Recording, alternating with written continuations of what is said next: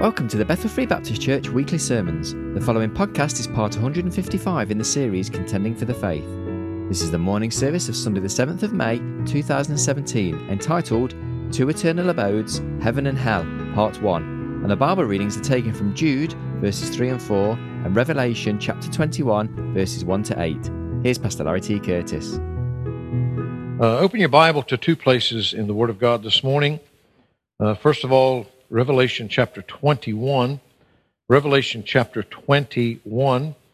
And if you would just hold your finger there, turn back just a few pages to the book of Jude. We'll begin reading in, in Jude and then look in Revelation. I invite you to stand to honor the reading of God's holy word. If this thing gets to making noise, I'll just pause, let it finish, and then we'll go ahead. Amen. Jude, verse 3 Beloved, when I gave all diligence to write unto you of the common salvation, it was needful for me to write unto you and exhort you that ye should earnestly contend for the faith which was once delivered unto the saints.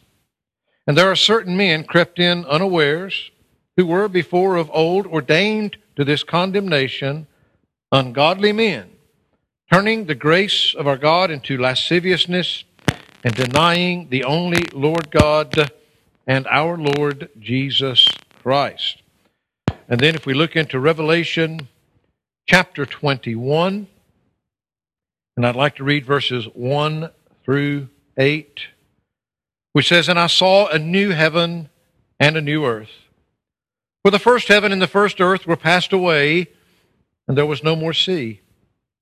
And I, John, saw the holy city, New Jerusalem, coming down from God out of heaven, prepared as a bride adorned for her husband. And I heard a great voice out of heaven saying, Behold, the tabernacle of God is with men, and he will dwell with them, and they shall be his people, and God himself shall be with them and be their God. And God shall wipe away all tears from their eyes. There shall be no more death, neither sorrow nor crying, neither shall there be any more pain, for the former things are passed away. He that sat upon the throne said, Behold, I make all things new. And he said unto me, Write, for these words are true and faithful. And he said unto me, It is done. I am Alpha and Omega, the beginning and the end. I will give unto him that is athirst of the fountain of the water of life freely. He that overcometh shall inherit all things, and I will be his God, and he shall be my son. But the fearful and unbelieving, and the abominable, and murderers, and whoremongers, and sorcerers, and idolaters, and all liars shall have their part in the lake which burneth with fire and brimstone, which is the second death. Father, thank you again for this time that we have. Thank you for your word. And Father, as we look at these thoughts this morning, Lord, I pray, I pray that by the power of your Spirit, that you would give us that which we need this day. And Lord, may we receive it. May we respond to it in whatever way we need. We'll give you all the thanks for it in Christ's name. Amen. It's been a while since we departed from our series that uh, we've been uh, looking at for several years uh, in contending for the faith. And of course, as we read there in the book of Jude, uh, we have been commanded to contend for that faith that was once for all delivered to the saints. And of course, as we looked at those thoughts some time back and we began to look at, okay, what are the foundational truths of that faith that we ought to be willing to contend for? And so we've looked at a number of things since that time of those foundational, fundamental truths. And we move on to another one at this time. And we're going to be looking at what I certainly consider to be fundamental to the Christian faith, foundational to our faith, and that is that there are two eternal abodes heaven and hell. There are two places that everyone will spend eternity heaven and hell. We just read about that here in Revelation chapter 1 and verse 7 that there is coming that time when God is going to descend from heaven. He's going to descend with that new Jerusalem. God is going to make all things new, new heaven, new earth. We find that those that belong to Him, those that overcometh is the word that's used here. And, and of course, we've looked all through scriptures, we've talked before that the overcomers are those that truly, genuinely have been born again. Nobody will overcome in the flesh. It's only those that are truly called and belong to Him that are the overcomers. We find that those that overcome are those that are going to be with Him and be His children. But then He goes through a whole list of those that are not the overcomers, those that have sin. We're given two destinations here that man will go, and it's one of those truths that must be faced by each and every one of us.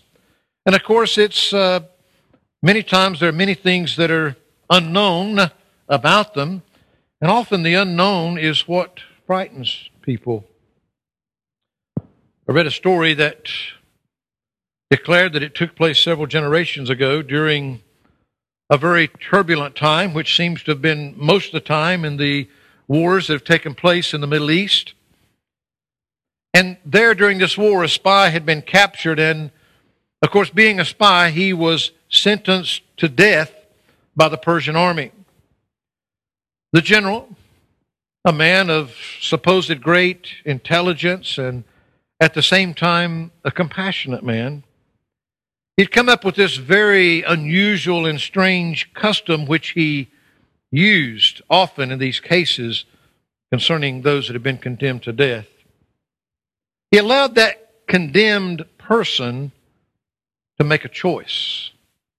And of course, each and every one of us, if you'd allow me just to insert there, each and every one of us in ourselves, in our flesh, are condemned people. And we all face the death penalty.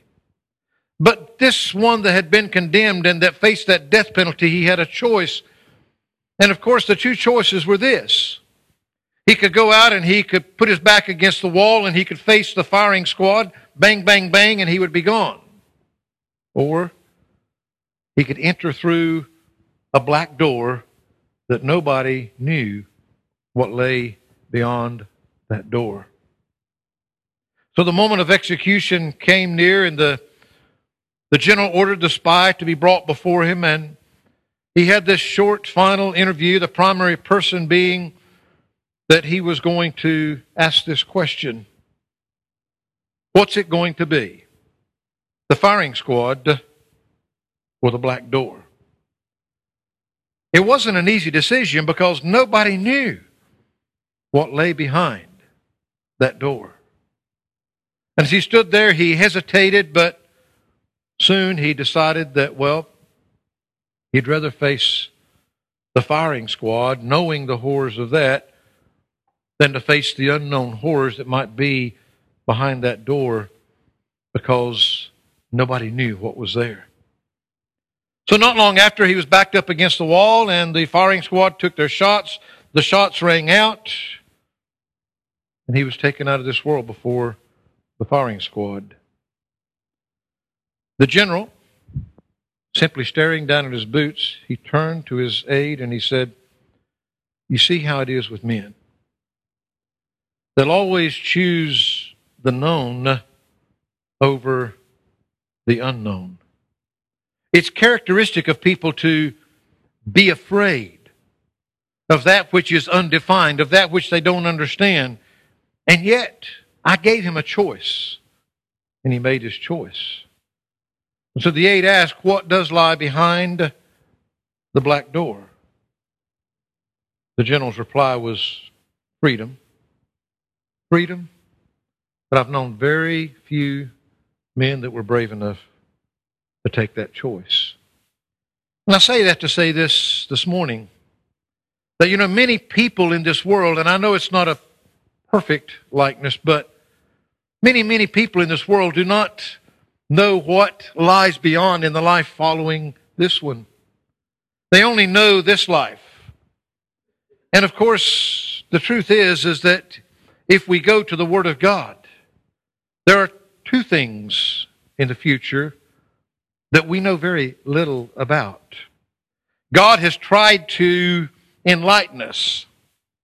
And if you will, when we come to the end of this without oversimplifying it, I hope that you'll grasp two things that are vitally important, some other things as well along the way, but that there are. There are two places, two places only, that every soul will spend eternity. Though we know very little about either of them, I believe that one thing we know with absolute certainty as we look at these other things, and that basically one is with God. With God. With life everlasting. In a place that we've read a few of the descriptions and we'll look at many more. The other is separated from God. Without God for all of eternity. Without God means without life. Now we'll see, and I want to begin today by looking first of all at a place called heaven. A place called heaven. I will tell you without any shadow of a doubt in the beginning that I cannot even hope to describe to you what heaven or hell is really like. I could never find the words or the expressions to describe the beauty, the wonder of living in a sinless, perfect place with our God, our Creator, our holy God for all of eternity. As some of the songs we sing this morning, singing and praising and worshiping Him, I can't begin. We'll find in one of the passages that we looked that it tells that eye hasn't, hasn't seen and ear hasn't heard what He has prepared for us in glory. but neither can I, because we live in a day when many like to deny the existence of any kind of hereafter because they don't know and understand. Heaven doesn't make sense. A place where you live forever, a place where there's no sickness, no death, a place that there's no pain, no agony, no nothing, a place where it's just joy and bliss forever. They can't understand that because we've never known it. But neither can man understand the place called hell. Now, I've said many times, and I want to say in the beginning, lest there be anyone that hasn't heard and may not understand. Your reward, your reward for accepting Jesus Christ as your, your Lord and Savior is not heaven. And your punishment for not doing so is not hell. The simplicity of the Word of God tells us that the gift of God is eternal life. He says the wages of sin is death, but the gift of God is eternal life through Jesus Christ, our Lord. We're talking about two eternal abiding places. Every soul will spend eternity somewhere. Your gift as a child of God is life life will exist eternally in this place called heaven that we want to try to look at some things and begin to simply scratch the surface of the wonder of this place and what it is. But then, secondly, the horrors of hell. Many don't like to think of either. Because you see, it makes us think of a lot of things. Either everybody, everybody, no matter how bad or how evil, how good or how anything that you are, everybody's going to go to the same hereafter, or there is no hereafter. Or the horrors of hell cannot possibly be part of a belief in a loving God. It's not God's will that any should perish. I hope that over these next weeks you'll grasp and understand even more because you can never, ever, ever make it too big when you begin to think of the love and the grace and the mercy of our God and what He's given you and what it's going to be like to spend eternity with Him.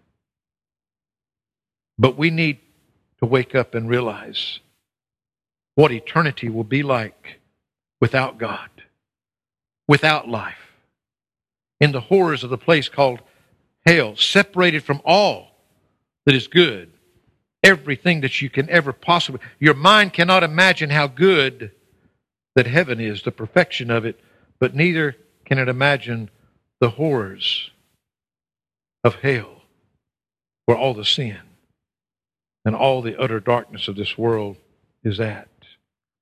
I want to begin as we think of this place called heaven, first of all. And I want to just really, if we could just touch and do one thing this morning. And that's that I want you to grasp and understand that there is a place called heaven. There is a place called heaven. Let me begin by just reading you a couple of passages. First of all, in Colossians chapter 3, and I hope as we go through that these verses will make more and more sense to you. In Colossians chapter 3, the first four verses says this If ye then be risen with Christ, if ye, if you be risen with Christ, if you're a child of God today, you died with him on Calvary, you rose with him on the third day. If ye then be risen with Christ, seek those things which are above, where Christ sitteth on the right hand of God. Set your affection on things above, not on things on the earth. For ye are dead, and your life is hid with Christ in God. When Christ, who is our life, shall appear, then shall ye also appear with him in glory. Turn back a few pages to 2 Corinthians, 2 Corinthians chapter 4. In 2 Corinthians chapter 4, just pick up in verse, verse 14. Knowing that he which raised up the Lord Jesus shall raise up us also by Jesus and shall present us with you.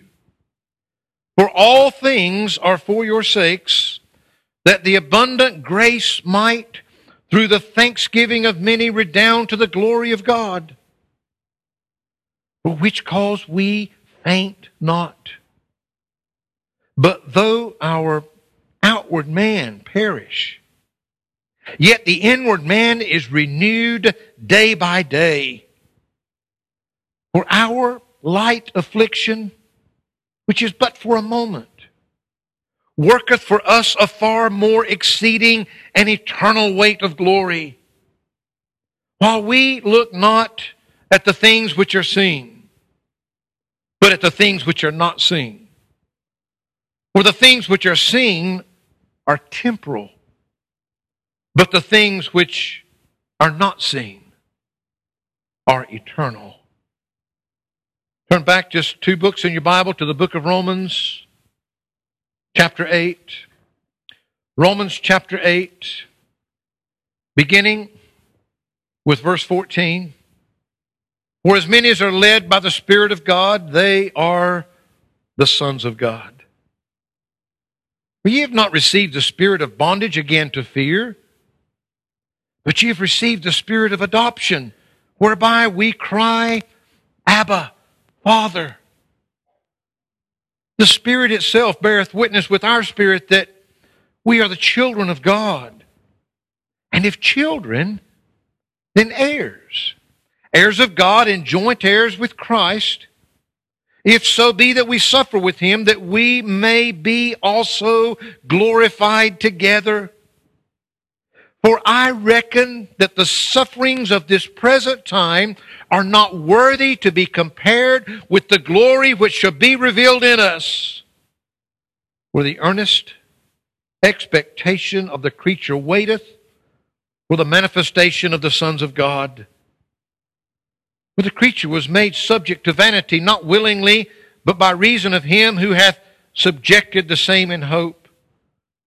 Because the creature itself also shall be delivered from the bondage of corruption into the glorious liberty of the children of God. We know that the whole creation groaneth and travaileth in pain together until now. And not only they, but ourselves also, which have the first fruits of the Spirit, even we ourselves groan within ourselves, waiting for the adoption to wit the redemption of our body. For we are saved by hope. But hope that is seen is not hope. For what a man seeth, why doth he yet hope for? But if we hope for that we see not, then do we with patience wait for it. And of course, in the Gospel of John, chapter 14, that very familiar passage, as the Lord spoke just before he was to be condemned and put on that cross, he said, Let not your heart be troubled. Ye believe in God, believe also in me. He said, In my Father's house are many mansions. If it were not so, I would have told you. I go to prepare a place for you. And if I go and prepare a place for you, I will come again and receive you unto myself, that where I am, there ye may be also. And whither I go, you know, and the way you know. You see, as we look at all of these passages, we cannot, if we believe the Word of God, we cannot doubt that there is a place called heaven. That it is a place that some are going to be for all of eternity. What is heaven? Where is heaven? There are many, many questions that may enter our minds about it. And of course, as we look into Scripture, we find a number of things. If you look back into Genesis chapter 1, the Bible tells us about the first heaven. You see, the Bible tells us of at least three places called heaven. In Genesis chapter 1 and verse 8, here on the second day of creation, when God created the firmament. He says in verse 8, And God called the firmament heaven. And the evening and the morning were the second day. He tells us down in verse 20 of that same chapter, And God said, Let the waters bring forth abundantly the moving creature abundantly the moving creature that hath life, and fowl that may fly above the earth in the open firmament of heaven. Now, we could look at many places, even in the Old Testament as well as in the New Testament, that speak of this first heaven. The first heaven is the place that God placed, which is what we look up and we see as our sky. It's what first separated the waters, the canopy that was over this earth, from the earth below. It's the place where the fowls fly, where the birds fly. And as we look up, we can see the beauty of that first heaven. But then the Bible also speaks of a second heaven. Still in the book of Genesis, in chapter 22, he tells us in verse 17 he says that in blessing I will bless thee, and in multiplying I will multiply thy seed as the stars of the heaven, and as the sand which is upon the seashore, and thy seed shall possess the gate of his enemies. We find that even in Genesis chapter 1, where we read about the first heaven, there in that same chapter, look down in verse 14. He says, And God said, Let there be lights in the firmament of the heaven to divide the day from night, and let them be for signs, and for seasons, and for days and years, and let them be for lights in the firmament of the heaven to give light upon the earth. And it was so. And God made two great lights, the greater light to rule in day, and the lesser light to rule in night.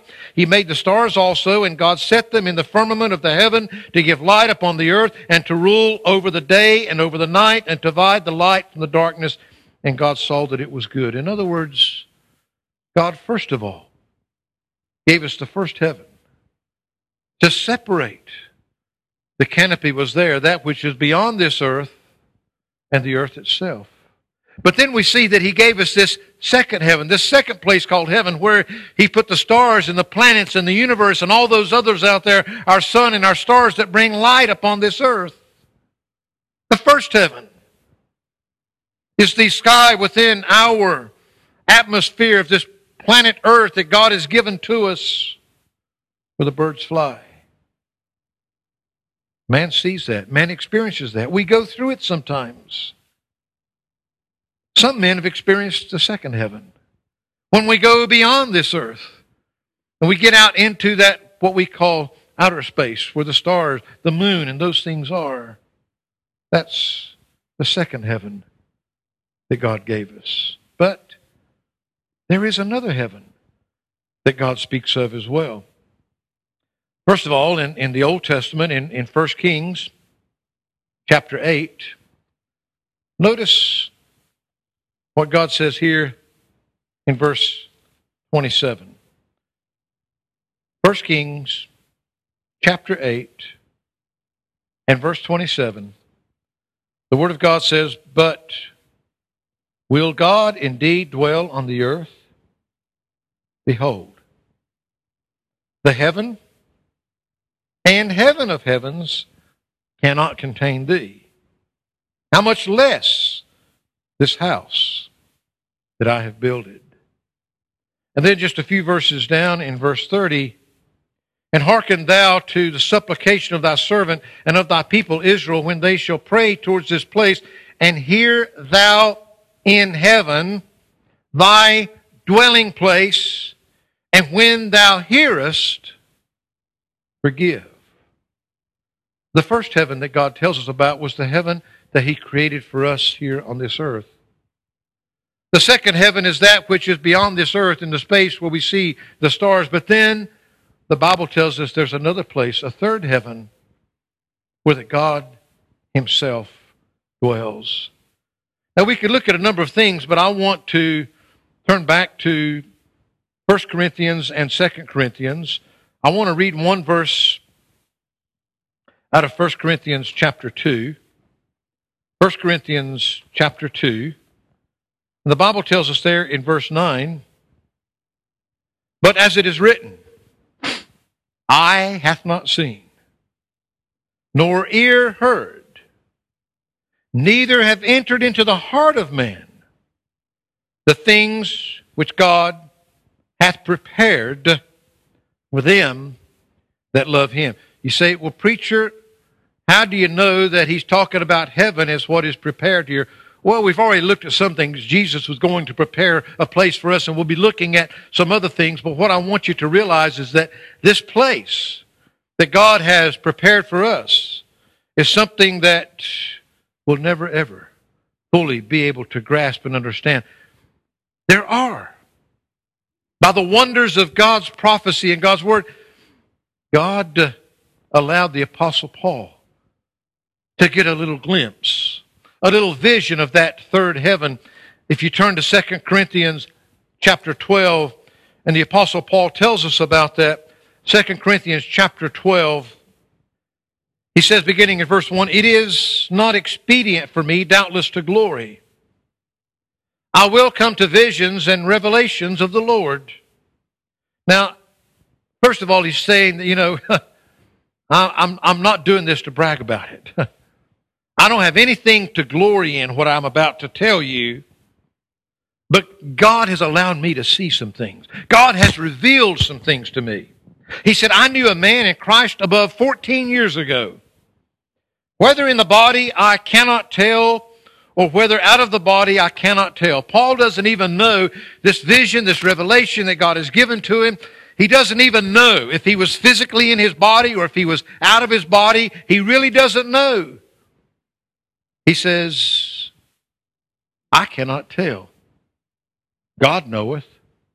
Such an one caught up to the third heaven, he says here. He says, And I knew such a man, whether in the body or out of the body, I cannot tell. God knoweth, how that he was caught up into paradise and heard unspeakable words which is not lawful for a man to utter. He said, folks, he said, I'm not saying this to brag. By God's wonderful grace, God. He said, I don't even know if I was in my body or out of my body. He said, but God allowed me to see something that words can't even begin to describe to you. I can't even speak the words that would allow this. They're unspeakable words to describe what this place is like that I saw in the third heaven. Of course, we've already read from the book of Revelation, and we know that the revelation, sometimes I think that they kind of titled it wrong because remember, the titles were not part of the inerrant Word of God. Most of our Bibles say the revelation of St. John the Divine. Well, it was a revelation that was given to John, but it was a revelation of the Lord Jesus Christ, is what that, that the revelation was of. And we find that if you look into Revelation chapter 4 and notice what John describes here, he says, beginning in, in, in, in verse 1, Revelation chapter 4, verse 1, he says, After this I looked, and behold, a door was opened in heaven. And the first voice which I heard was as it were of a trumpet talking with me, which said, Come up hither, and I will show thee things which must be hereafter. And immediately I was in the Spirit, and behold, a throne was set in heaven, and one sat on the throne, and he that sat was to look upon like a, a jasper and a sardine stone. And there was a rainbow round about the throne in sight like unto an emerald. And you can continue to read as he declares this vision of what he saw when he himself was allowed to see into that third heaven where God dwells, where the throne of God exists. You see, there are some things that we know that that tell us clearly from what we've seen here that heaven is not as some people would have us to believe it's not just some spiritual imagination you know the term heaven gets used for so many things I mean, you know, sometimes we may have had a nice meal and then we go for that heavenly dessert. no, it's just it's just heavenly we describe it as. What do we mean when we're talking about that dessert being heavenly? We mean it's just it's out of this world. It's so wonderful. It's phenomenal. I don't think a dessert can really be heavenly, but we define it that way. We talk about experiences as having heavenly experiences. We use the word oftentimes to describe a state of being or a sense of something. But what I want us to grasp and understand, heaven is more than just a sense of wonder. It's more than just something, a sense of being or anything like that. It is a literal place that is being defined for us here. God has defined to us that there is a place, a literal place, that is the first heaven that we look out and we see the skies above us and we see the birds flying, and that is our first heaven with all of its beauty. And then beyond that, there is the second heaven where we can see out and we can, we can see the stars and we can get our, our telescopes and we can look and we can send our, our, our spacecraft out into there where they travel for light years and light years and light years and they never get to the end of it. But yet that's all still the second heaven. The wonder of the second heaven that God created for us that we read of in the book of Genesis. But the one that we want to talk about is that just as surely we can see, we can see the first heaven and we can see the second heaven, but we can't see the third heaven. We can't see the place where God dwells. And those few, like Paul and John, that he's given this revelation, why did he do that? To give to us. He told him to, to write these things down, to record these things for us. You see, we might be condemned people, but our general, our commander, our God, He's not just putting the door up there and saying, you don't know what's behind it. He's trying to define to us that even though we've never seen anything so wonderful and so beauty, and though there's not words to define it, He wants us to know, to get a glimpse of what's waiting us behind that door if we choose it. It's a literal place. It's not just a, a sense of utopia that is not a real place in the, in the life hereafter. We find that in the Gospel of Matthew, chapter 5, just as we've seen in some of these verses already. But notice here in part of what is probably entitled the Sermon on the Mount or the Beatitudes in your, in your Bible, look down in verse 34 at what the Lord Jesus spake he said, But I say unto you, swear not at all, neither by heaven, for it is God's throne. Don't swear. Don't swear by heaven because that's God's throne. We know that it's a place where God's literal throne actually exists. We know that in the very next chapter, in chapter 6, verse 9, that it's not just an empty throne room either, okay? he said, Don't swear by heaven because it's the place where God's throne exists. But notice what he says in chapter 6, verse 9. He says, teaching us to pray after this manner, therefore pray ye, Our Father, which art in where? In heaven. Hallowed be thy name. It's a place the location of God's throne. It's a place. That's the location of God the Father Himself.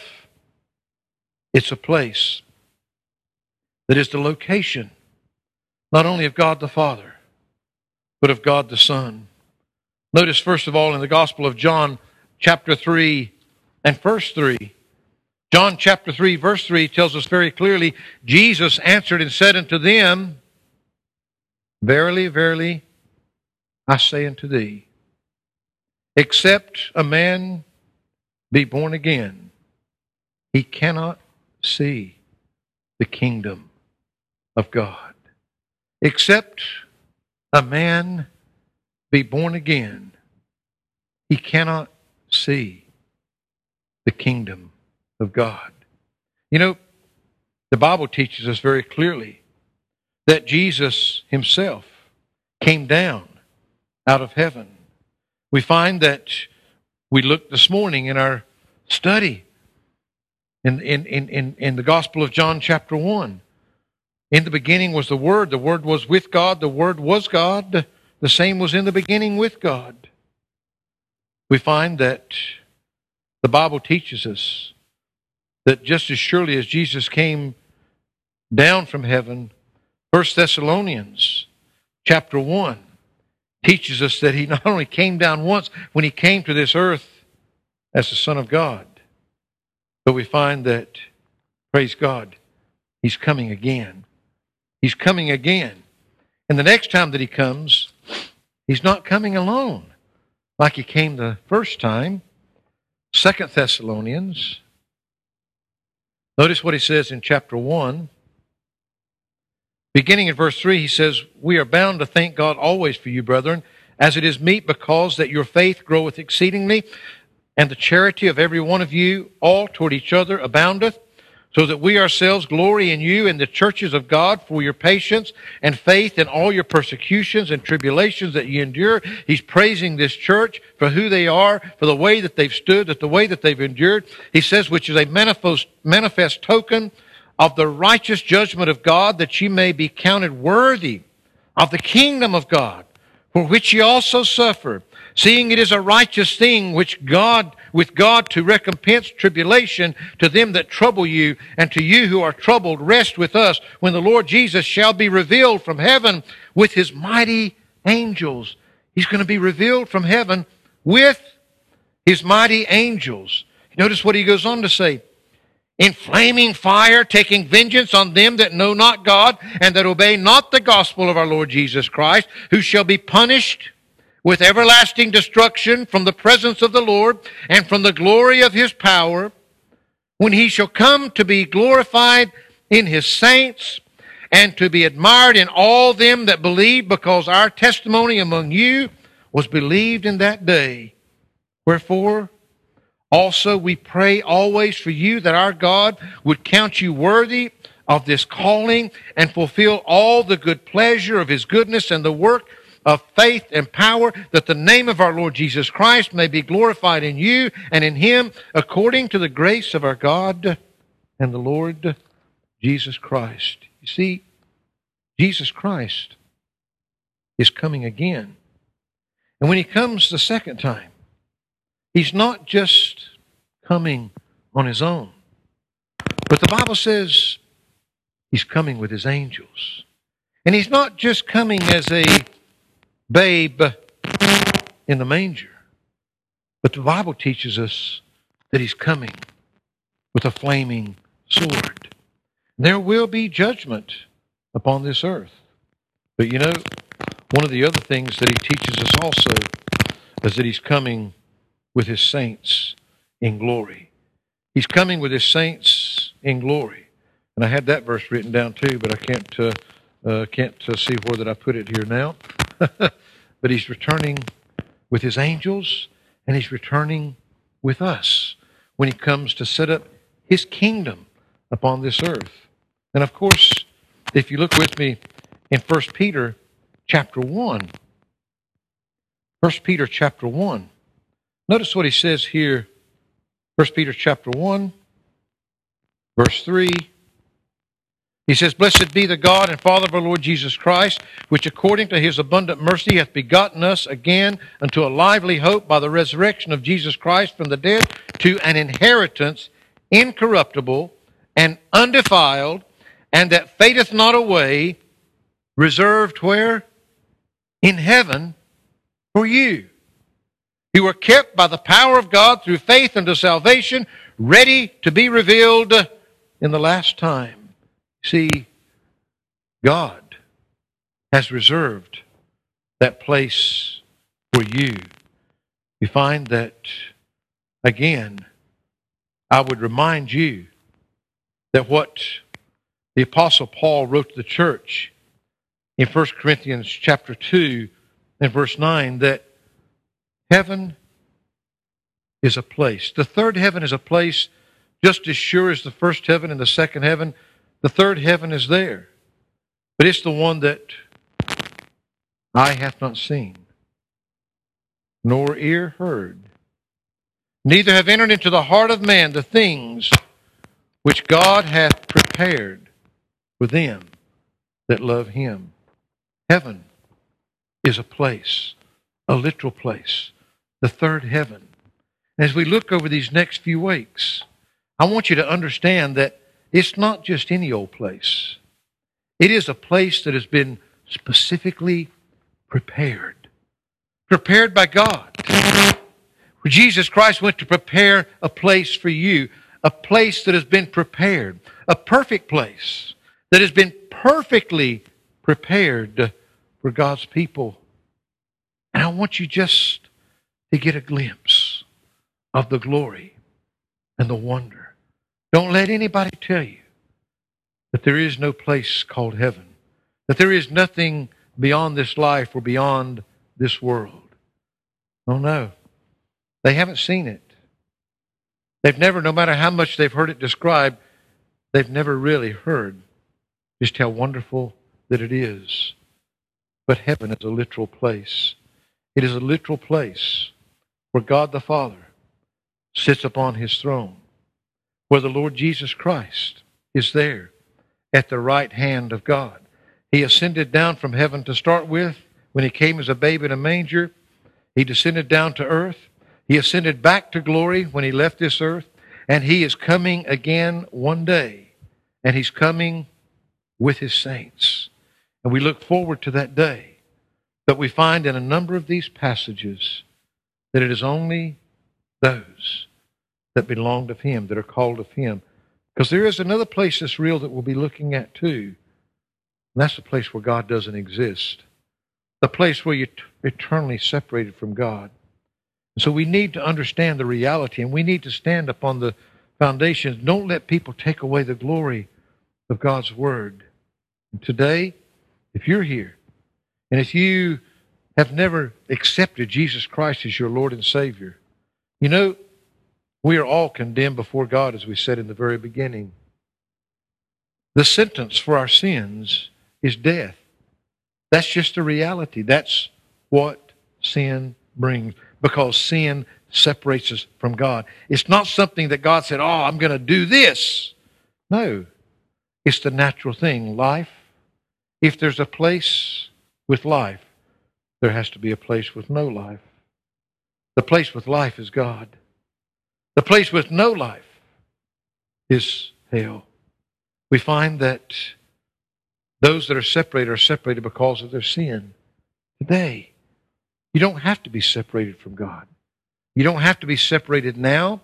You don't have to be separated in eternity. Because Jesus Christ came to reconcile you, to bridge that gap that no man could cross. And today, if you put your faith and trust in Jesus Christ, then you can know. You can know that your destiny, because God gives you the gift of eternal life, life that will last forever. And that life that will last forever will be in a place called heaven. And we'll talk some more about where that place is located and, and all of those things, but today, heaven is real. It is a place that God has given to us. It is a place where Jesus has gone to prepare a place for you if you're his child.